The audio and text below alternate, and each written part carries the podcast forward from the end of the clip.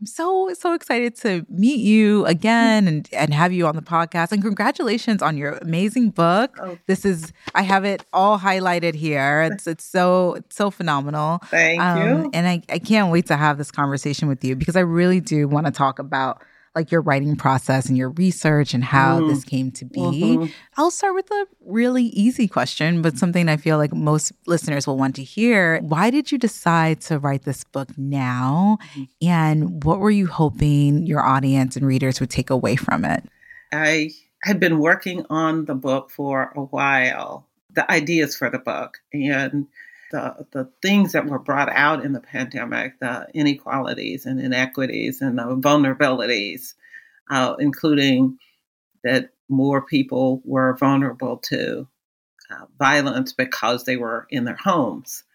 Um, mm-hmm. All of those things kind of came together. What I wanted people to take away was this sense of urgency for addressing the problem that it wasn't uh, a problem that just was going to go away on its own. It wasn't going to go away because a new generation would come along and resolve it. And the problem was much more complex and deserved complex uh, solutions in order to respond to it.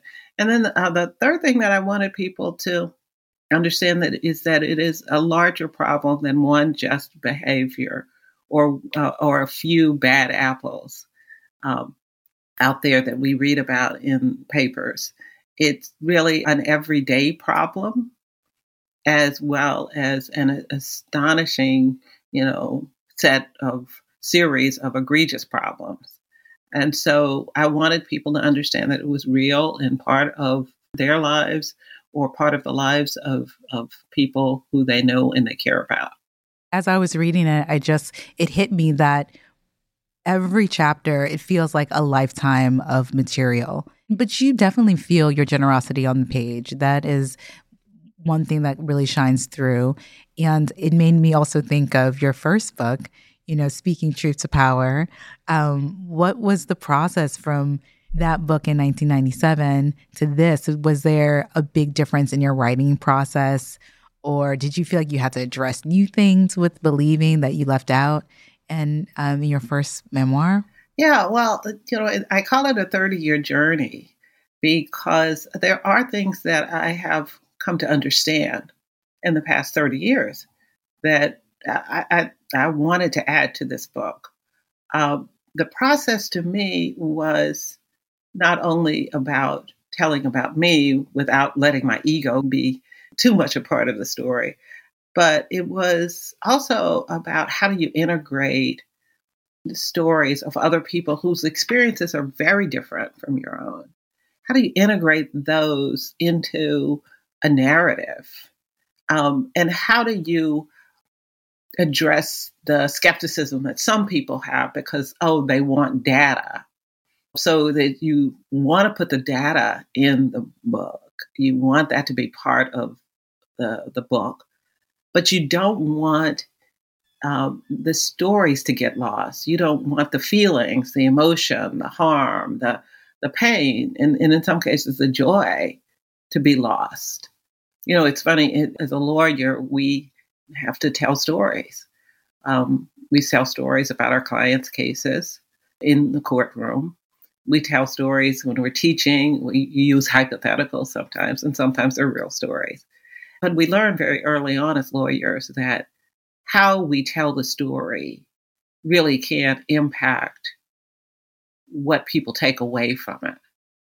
I know you oversee um, the Hollywood Commission, and I would love to hear how that came about and you know like what you're hoping to accomplish with that with that role can you talk a little bit about that Yes, well, the Hollywood Commission came about because a woman named Kathleen Kennedy, who is a producer uh, in Hollywood, uh, she produces, uh, she's the head of Lucasfilms, and Nina Shaw, who is an attorney who a friend of mine in uh, Hollywood, she represents entertainment artists uh, I'm, I'm familiar with. I love I love Shaw. Let her, well, I said hi.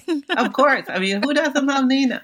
I mean, she's so committed. Um, so Nina Shaw, a woman named Freada Kapor Klein, was also a founder of this Hollywood Commission, and they invited me to, to join as the chair of this commission. We didn't know what exactly how we were going to do this work, but we knew that we had to bring in people from all different sectors in the Hollywood community because this was not just an individual problem, or it wasn't even just a behavioral problem.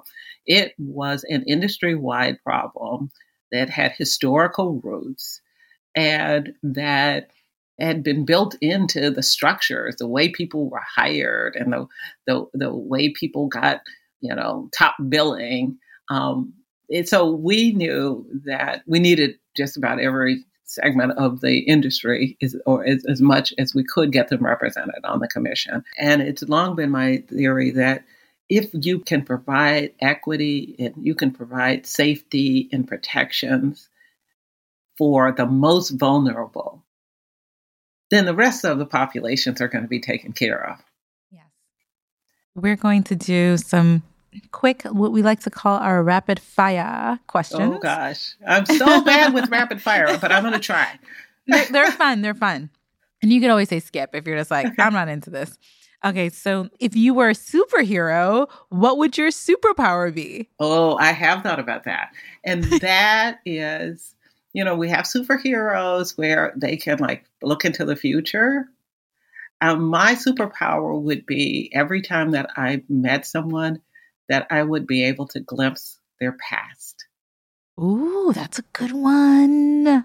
Yeah, because I think if we know their past, you understand how they behave and why. Oh, that's a good one. Oh, I might have to borrow that superpower because you know, I encounter some people. it's like um, what? Um, and then then right. you find out and then, about them, and you're like, oh, now I get it. that's that's actually a really good one. Um, okay, this is going to take you back to Oklahoma. I want to know about Little Anita. What was your favorite game to play at the county fair? Oh, well, I always got you know hooked on those little things where you you the crank where you're trying to pick up something, and that I always felt like this should be you should be able to do this mechanically, uh, and I never could. I never was. So, but that was my favorite thing to try to grab that toy uh, with the cr- crank in the, in, the inside the box. Yeah, with yeah. the box, and it never worked. but it was kind of fun to always try. Hey man, it's your boy Shard. It's your boy G Downs. Here from Bad Speakers Podcast. If you're a fan of Bad Speaker Podcast, then be sure to check and subscribe to Bad Speakers Podcast. A show that covers interviews, music, hip hop, sex, barbershop talk, anything that you want from the culture and podcast. And it's brought to you by exclusively by the Revolt Podcast Network, anchored in hip hop, powered by creators. Hey man, if you want that real, tune in to Bad Speakers Podcast. Uncut, unadulterated, real hip hop, barbershop talk.